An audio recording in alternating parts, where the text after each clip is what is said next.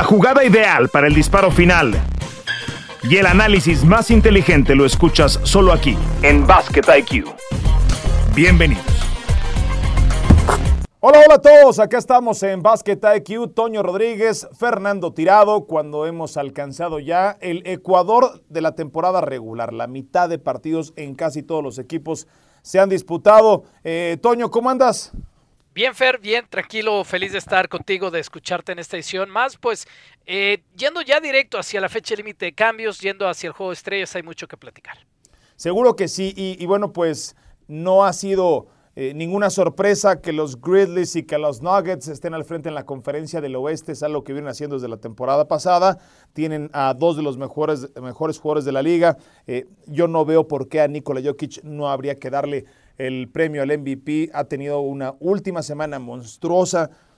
Fíjate que venía escuchando hace algunos días una entrevista de Stan Van Gondi en la que hablaba, eh, Toño, de, de, Jokic ya no solamente como el mejor centro pasador de la historia, porque eso me parece que ha quedado en, el, en el, pasado, esa, esa, esa, discusión se murió hace un buen rato con Jokic, pero uno de los, o sea, se pudiera convertir al final de su carrera en uno de los mejores pasadores, eh, independientemente de la posición, en esa lista bien arriba con Jason Kidd, con Magic Johnson, con Mark Jackson, con, con Doncic, evidentemente. Pero a mí, a mí, honestamente, viniendo de un coach NBA como, como Van Gondi, que trabaja en ESPN, no dejó de sorprenderme el nivel al que ha escalado esta habilidad de, de, de Nikola Jokic, que como le hemos dicho, no juega para sus números, ¿no? sino que tiene, tiene contentos al resto de sus compañeros, ha elevado a otro nivel Aaron Gordon, a Kentavious Caldwell Pope, en fin, eh, pero es algo que a mí, a mí sí me sorprendió. ¿Qué opinas al respecto antes de que entremos en, la discusión Memphis contra Nuggets? Y tiene a su equipo ganando, que es lo más importante. A ver, yo te diría, Fer, que es, es interesante el análisis con Jokic pasador porque pasa más desde mucho más arriba que los grandes pasadores. Estamos acostumbrados a que los pasadores vean el juego desde abajo y él lo hace desde arriba y eso es algo para ponerse a pensar. ¿Sabes qué decía Toño? Que cuando era asistente de Popovich en USA Basketball, eh, les decía, no podemos doble marcar a Jokic. O sea, no, no hay manera que podamos ni debamos de marcar a, en, doble equipo a, a, Jokic, a menos de que sea desde un blindside, desde un lugar ciego, desde donde no nos va a venir. Y incluso así, tiene la habilidad, tiene el don, tiene el talento de matarnos. O sea, no, se puede, eh, digamos que diagramar, no se puede planear contra ese nivel de habilidad y de talento que tiene Nikola Jokic. Pero eh, yo, insisto, no hay alguien que impacte más el juego que lo que hace hoy Nikola Jokic. Cada partido no deja de sorprendernos. Eh, por cierto, hoy estamos grabando previo antes de que se dispute la doble tanda de NBA por ESPN este miércoles. Así es que, bueno, pues estaremos platicando de eso en la próxima edición. Pero en una serie a siete partidos, Toño, ¿en quién confiarías más? ¿A quién le pondrías tu dinero hoy entre Memphis y Denver? Porque parece que hay un gap en, el tercer lugar que cada vez empieza a marcarse más, ¿no? Si fuesen clases sociales, pues estos dos estarían bien arriba en, la estructura jerárquica. después lo de los Pelicans y, después podemos entrar en un debate si los Clippers van a ser o no. A mí me parece que los Clippers, me tocó transmitirlos anoche, es un equipo que que luce avejentado, Toño. O sea, luce, luce apolillado. Ayer juegan eh, los dos, juegan Paul George, juega Kawhi, no juega John Wall, pero es un equipo que parece pertenecer a otra época de pronto. Y eso creo que es lo que los hace eh, estar en, cierto peligro. No hemos visto su entero potencial. Eh, hay algunos que los consideraban los favoritos, de hecho en Las Vegas eran el segundo favorito para ser campeón. Los Warriors no sabemos qué va a pasar. Entonces, eh, bueno, pues hoy la discusión, hoy en este momento, arrancando el, digamos que la segunda quincena de enero, es Memphis y Denver. ¿En quién confías más y por qué? Mm, primero voy a dar argumentos antes de llegar a una respuesta. Me voy a escuchar a mí mismo y cuando lo haga organizaré mis ideas y voy a, y voy a dar una respuesta. Válido, válido. Eh, ¿Quién tiene el mejor jugador? Lo tienen los Nuggets de Denver, no hay duda.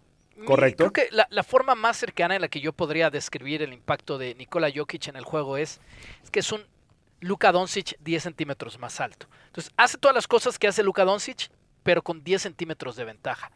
Es igual que él, eh, a veces parece que juegan el básquetbol a un ritmo más lento, pero aún así controlan el ritmo del juego, enfrentando jugadores más atléticos pero desde tres pulgadas más arriba que Doncic. Y eso a mí me parece, me parece una locura, con todas las ventajas que da la estatura bien empleada en este deporte. El mejor jugador entonces está del lado de los Nuggets, punto para los Nuggets. ¿Quién tiene un roster más profundo? Para mí ese punto se lo llevan los Grizzlies, a pesar de que es un equipo más joven y a pesar de que hay más talento veterano, si queremos, en, el quinteto ideal del equipo de, de los Nuggets con Aaron Gordon, con KCP cuando juega titular, con el mismo Jamal Murray, que sigue siendo un jugador muy joven. Lo que pasa es que, que Memphis es un equipo extremadamente joven, joven perdón. Yo, veo más experiencia de los Nuggets, pero veo más profundidad de, de los Grizzlies. Eh, por lo que viene desde la banca, Tyus Jones me parece súper sólido para dar minutos eh, y mantener la velocidad del juego mientras Jan Morant está en banca. Santi Aldama ha caído con los dos pies perfecto. Brandon Clark que permite mantener la intensidad defensiva y la velocidad de juego en las transiciones. Incluso un jugador tan joven como Sierra Williams que todavía no, no tiene mucho que dar, pero después de lo que hizo en la Universidad de Stanford. Hasta Roddy, ¿no, Toño? Hasta Roddy también, que se integra muy bien eh, a, la rotación. Después, Bruce Brown, del otro lado, juega minutos sólidos. Eh, es un nombre, pero después tienes a Kansas, a Highland, a Najee. Yo, no veo tanta profundidad de banca en Denver, así que voy uno a uno. Eh, ¿Quién tiene mejor juego ofensivo? El mejor juego ofensivo lo tienen los Nuggets. Son la segunda mejor ofensiva de esta liga. El único equipo que está realmente cerca de Celtics en, eficiencia en puntos por cada 100 posesiones. Eh, son una mejor ofensiva. Así que vamos 2-1. ¿Quién tiene la mejor defensa? Memphis es, de hecho, la mejor defensa de la liga, con 108.9 puntos eh, permitidos por cada 100 posesiones del rival. Y después podemos hablar de los entrenadores y creo que ahí podemos estar empatados por, por lo que están haciendo en, en este momento de sus carreras. Yo lo veo todo muy parejo, Fer. Pero como la mejor defensa y la mayor profundidad están del lado de Grizzlies, si hemos de hablar de una serie, yo me quedo con Memphis. Voy, voy contigo a full. En esta eh, empatamos prácticamente en la lectura, Toño. Eh, fíjate lo, curioso que es lo de, lo de Memphis, ¿no? Tienen un mejor porcentaje de victorias o lo han tenido incluso sin Jamorant. Eh, Jamorant, a pesar de ser este jugador que se viraliza espectacular, que cada vez que uno agarra el Instagram, el TikTok, aparece con una volcada y una jugada sacada de otro planeta, eh, no, es un ball hogger, ¿no? No es, no es un tipo que que asuma que la franquicia es suya. En las entrevistas suele ser, y, perdón la palabra que voy a utilizar, suele ser medio m en las entrevistas eh, Jamorant, eh, diciendo que no le preocupa a ningún equipo más que los Celtics. Me parece que ese es un... Trae con qué para ser m ¿eh? sí, sí, pero, pero, pero no lo decían, no lo han dicho grandes estrellas. Me parece que Jamorant todavía no está en ese, en ese nivel para darse esos, digo, hay que ser campeón de la liga para empezar a darse esos privilegios, ¿no? Pero en fin, esas licencias es un fenómeno, no lo voy a cuestionar. Pero lo otro, Toño, hay jugadores en ese equipo que bien pudieran reclamar su propio equipo, ¿no? O sea, ¿cómo vuela bajo el radar Bane? Tú sabes que soy un enamorado de ese jugador.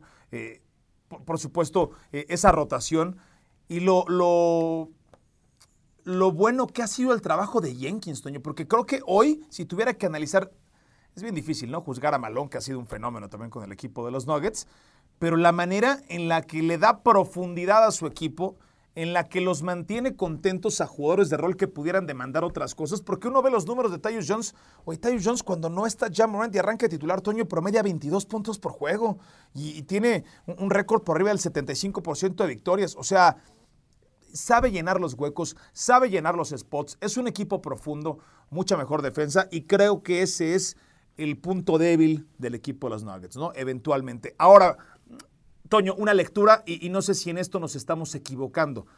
El básquetbol de Memphis es un básquetbol de segundas oportunidades, es un básquetbol de rompimientos rápidos, de robos, de transición, y el básquetbol de postemporada suele alentarse. Y en el básquetbol de media, en el básquetbol de media duela sí creo que es mejor el equipo de Nuggets, ¿no? Ese, sería quizás el, el, único contrapeso que le encuentro en esta discusión. Es un equipo mucho más rápido, Memphis, de acuerdo. Y el mejor jugador, no solamente el mejor jugador de básquetbol en este momento, sino el mejor jugador de media cancha. Ahí todavía las virtudes de Nikola Jokic son más grandes, Fer. Eh, por la distribución, por el entendimiento, por la rotación, por la ampliación, eh, por la triple amenaza, por los rebotes, por el juego mental. Nikola Jokic eh, E, exacto, es un gran punto el que tocas. Es, es, el mejor jugador en el que yo podría pensar para abrir una cancha cuando las defensas se cierran en un juego, en un juego nada más de mitad de cancha. Pero también necesitas a la banca y del otro lado veo más banca. Y, sobre todo necesitas jugar defensa. ¿Sabes cuál es una muy buena herramienta para jugar la media cancha? Son los triples, la, rotación de balón, competir, eh, compartir la roca y, e ir con penetraciones al aro. Y a pesar de que son especialistas en el juego, en la pintura por las transiciones, Memphis también es un equipo que sabe penetrar en media cancha, también es un equipo que sabe pasar el balón, también es un equipo que sabe tirar de tres. Entonces mi respuesta sigue siendo Memphis, porque le veo más números. A pesar de que la figura de Jokic es tan grande y es tan importante, veo más números. A menos que a Jokic no le importe un carajo nada y él solo jugando básquetbol de media cancha pueda llevar a su equipo a ser campeón de la NBA, que también es una posibilidad que tenemos que considerar. Sí, sí, hay que, hay que ponerlo sobre la mesa, no hay duda. Hoy Denver es el mejor equipo tirando en porcentajes, no, no, es el que más lanza, es el eh, número 12 en la liga eh, en ese sentido. Eh, perdón, es el número 26 en la liga con 30.9 por juego, intentos a la canasta, y está encestando .398, lo que lo ubica en el mejor porcentaje. Es un equipo altamente eficiente que no lanza tanto. Pero sí, eh, no sé si alguien vaya a meterse en esta conversación, porque qué bárbaro. O sea, ¿cómo, descartamos a los que eran los sospechosos comunes por mucho tiempo, ¿no? Phoenix, del cual hablaremos más adelante, que no sabemos qué va a pasar. Eh, aparentemente van a, van, a regresar al camino, back in track, este, van a volver a la senda del triunfo cuando estén sanos, aparentemente, insisto.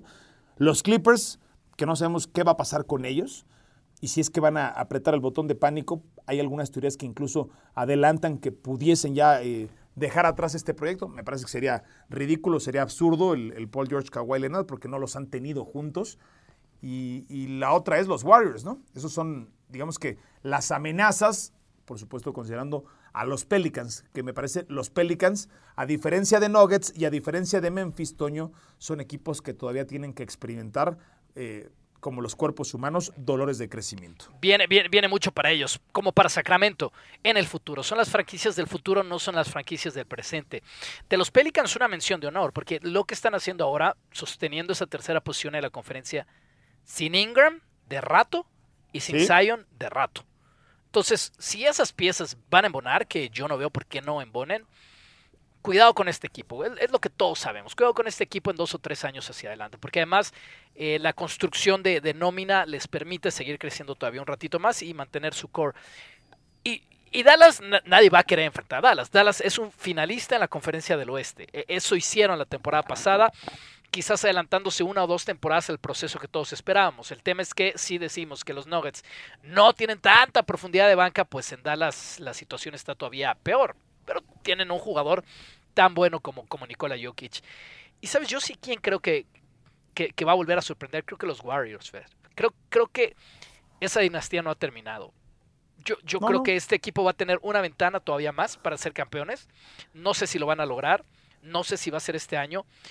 Pero, por ejemplo, yo, yo puedo creer un, Golden State enrachado y endemoniado puede sacar a cualquiera en esta conferencia. Es, el mejor equipo, ¿no? O sea, un, Golden State afinado, con Wiggins en su mejor nivel, con Clay Thompson tirando bien, con Curry, eh, con Draymond. Eh, es, un equipo que entiende perfectamente de qué es lo que se trata el básquetbol de postemporada y nadie se quiere ir a meter al Chase Center a tratarle de ganar una serie a los Warriors que por lo visto no van a tener ventaja de localía contra, contra estos de los que ya hablábamos. Pero ya lo normalizamos, Toño, pero si hace algunos cuatro, cinco, seis años te dijera yo la final del oeste, los mejores equipos del oeste, Memphis versus Denver, pues no, no, tienen, no, tienen ningún pedigrí, ¿no? O sea, jamás hemos hablado de ellos en, una conferencia del oeste que está dominado por los grandes mercados. Ya, hace, hace cinco años jamás. Hace dos años de, de, de los Nuggets, ok, va, no te lo creo. El, desarrollo de Nikola Jokic, pa, ganó su primer MVP, va. De, Memphis jamás. De los Grizzlies de Memphis jamás. El core que han unido es, es de ensueño la defensa que juega ese equipo. La manera en la que ya ha irrumpido como una superestrella de esta liga, tener un líder reconocible. Su último partido, yo lo hice con Aitan apenas empezando esta semana. Ya Morantos, eh, eh, esperando las volcadas, le pasaron por encima a los Suns. No estaba David Booker, no estaba Chris Paul, eh, Cam Johnson, que sigue estando fuera. el, partido arranca con cuatro, bueno, la, producción ofensiva para Jamorant arranca con cuatro triples consecutivos de él. Quien crea que nomás está aquí para volcar el balón está muy equivocado. Eh, y eso nunca lo vimos venir, que este equipo irrumpiera tan rápido, porque él es de la generación de Zion Williamson. Entonces quizás hubiéramos pensado que Pelicans, claro, porque venía el gran monstruo de Duke para revolucionar la NBA. Y no fue así. Fue el jugador de, de Morris State quien ha tomado para asalto la NBA y ha construido un muy buen equipo. Tienen hambre, tienen juventud, tienen atleticismo, tienen defensa, tienen profundidad y tienen fuego en la mirada, Fer. Así que es así, yo creo que nadie la vio venir. Y tienen encima un gran administrador de egos en un equipo en el que pudiera haber mucho más problemática, pudiera ser mucho más difícil de manejar ese vestidor, porque creo que son jugadores que eventualmente se van a convertir, no te voy a decir en superestrellas, pero sí van a asumir un rol mucho más protagónico en algún otro momento. Va, va a existir esto que le llaman la enfermedad del más, ¿no? que es el, secreto del básquetbol, eh, de acuerdo a Bill Simmons. Van a crear más dinero, más tiros, más posesiones, más protagonismo, más comerciales. Al momento han logrado contener ese disease, esa enfermedad allá en Memphis. Tomamos un respiro. Seguimos con más acá en Basket IQ. Esto es Basket IQ. Regresamos. Gracias por estar acá en Basket IQ con un nuevo capítulo disponible cada miércoles. Toño Rodríguez, Fernando Tirado, eh, ya con media temporada regular en los libros. Toño, y en direcciones eh, distintas, ¿no? Las carreras de Trey Young y de Luka Doncic, un eterno comparativo seleccionados en el mismo draft. Los únicos dos All-Stars en ese draft, eh, pues han sido estos dos, Trey Young y, y Luka Doncic, que fue seleccionado por Atlanta, en fin y los jugadores que fueron seleccionados antes que la estrella de los Mavericks. Pero recientemente ha habido mucho buzz, mucho ruido en Atlanta. Después de que los llevó a las finales de conferencia, todo ha venido hacia abajo para Trey Young, eh, tirando por bajo, muy bajo porcentaje de eficiencia en triples, uno de los tres peores de la liga al momento, lo que solía ser una de sus virtudes. Pero no solo eso, ya aparentemente hay reportes, o no, no, hay reportes de que aparentemente es pues hasta cierto nivel tóxico Trey Young y que en un shoot around, en un entrenamiento, tuvo una calorada discusión con Nate McMillan, quien incluso de acuerdo a los beat writers de Atlanta, ha valorado la posibilidad de dejar al equipo, de renunciar, porque ya eh, está básicamente hasta el gorro de Trey Young. Y luego a lo que dices en, los entrenamientos se fue ya a la cancha cuando eh, en diciembre con una lesión en el hombro hay disparidad entre Macmillan y, y Trey Young, y es el jugador el que decide no, no, ir a, no ir a un partido, y ese ya es un tema bastante, bastante grave. Es una lástima que las cosas estén pasando así para Trey Young por ese potencial que mostró, por el show que dio aquella postemporada en Madison Square y luego llegando a la final de la conferencia porque demostró mucho carácter. El talento siempre se lo hemos conocido, por eso es una selección tan alta en su draft. Además, en un draft llenísimo de talento en esas primeras cinco posiciones, pero demostró ser lo suficientemente, ¿cómo te diré?, caradura, eh, villano, eh, no sé, con, esa hambre para, para, llevar a su equipo tan lejos, no solamente como un, tirador de carpa de circo, sino como. Pero, pero ¿qué pasó, Toño? ¿Qué pasó en el pues proceso de que se iba a convertir en el próximo Steph Curry o en el próximo Dame Lillard? Porque sí tenía esa orientación. Es más, a mí no hace mucho tiempo me preguntaron y, yo decía: si hay alguien que puede romper el récord de triples o que puede amenazar en algún momento el récord de triples de Steph Curry, es Trey Young, ¿no? y y de la noche a la mañana, y creo que tiene que ver mucho con el ambiente y lo que vive en Atlanta, un equipo que, que pintaba para ser mucho mejor, le firmaron un contratazo a Collins, hicieron ciertos canjes, Macmillan, hay que recordar, entra para salvar esa temporada y aparentemente había mucha química, y de pronto una implosión, ¿no? Este equipo cambia y quizás estará ahí en el play-in, pero está lejos de ser contendiente. Parecía que estaba más cerca, estaba a un jugador, a un canje de estar en esa misma categoría y competir año tras año a los Celtics, a los Nets, a los Bucks. Y este equipo dio dos o tres pasos para atrás. Eh, respondiendo a tu pregunta, ¿qué pasó? Yo sí creo que tiene que ver con el vestuario, porque hicieron algunos cambios, dices tú. Es, esa es una, es una forma de decirlo, pero no son algunos cambios. De John T. Murray. Bogdan Bogdanovich son parte de este, de este roster, Fer. Eh, hasta Clint Capella, o sea, tienes un jugador que está eh, en este momento en, en, un rol secundario, pero vamos, que, es un centro suplente de, buena calidad. Ya lo quisieran muchos otros equipos. Y, y Bogdanovich y Murray, por sus propias cuentas, son, son jugadores con, con mucho futuro en esta liga, con muchísimo futuro en esta liga. Son el tipo de jugadores que tú llevas a una franquicia para dar el salto de calidad. Bueno, ellos dos están ahí. Entonces yo sí creo que tiene que ver con, un tema de vestuario y con la superestrella que, que, no esté conforme con cómo están pasando las cosas. Y honestamente no lo sé, no he leído tampoco a nadie que publique la razón puntual o las razones puntuales de, de raíz, de fondo, de por qué la relación con Macmillan es tan ríspida, pero sí sé que va a pasar, Fer. Si no se da un cambio, si alguien no pone, qué sé yo, cuatro selecciones de primera ronda en la mesa por Trey Young, lo que va a pasar es que Macmillan va a perder su trabajo seguramente la próxima temporada baja.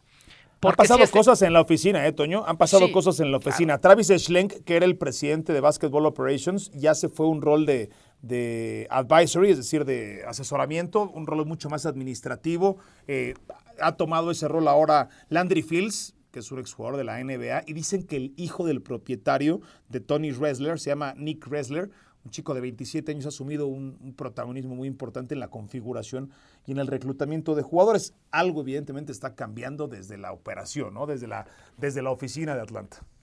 Y lo que va a pasar es eso, que va a haber muchos movimientos, porque esto ya es en tema dueños del equipo, va a haber todos los movimientos que tenga que haber mientras no lleven las ofertas que, que, valdría Trey Young, que yo creo que es eso. O sea, no, veo algo menos de tres selecciones de primera ronda eh, libres, sin protección. Por, ahí creo que comenzarían las negociaciones de parte del lado de Atlanta o del lado de Atlanta.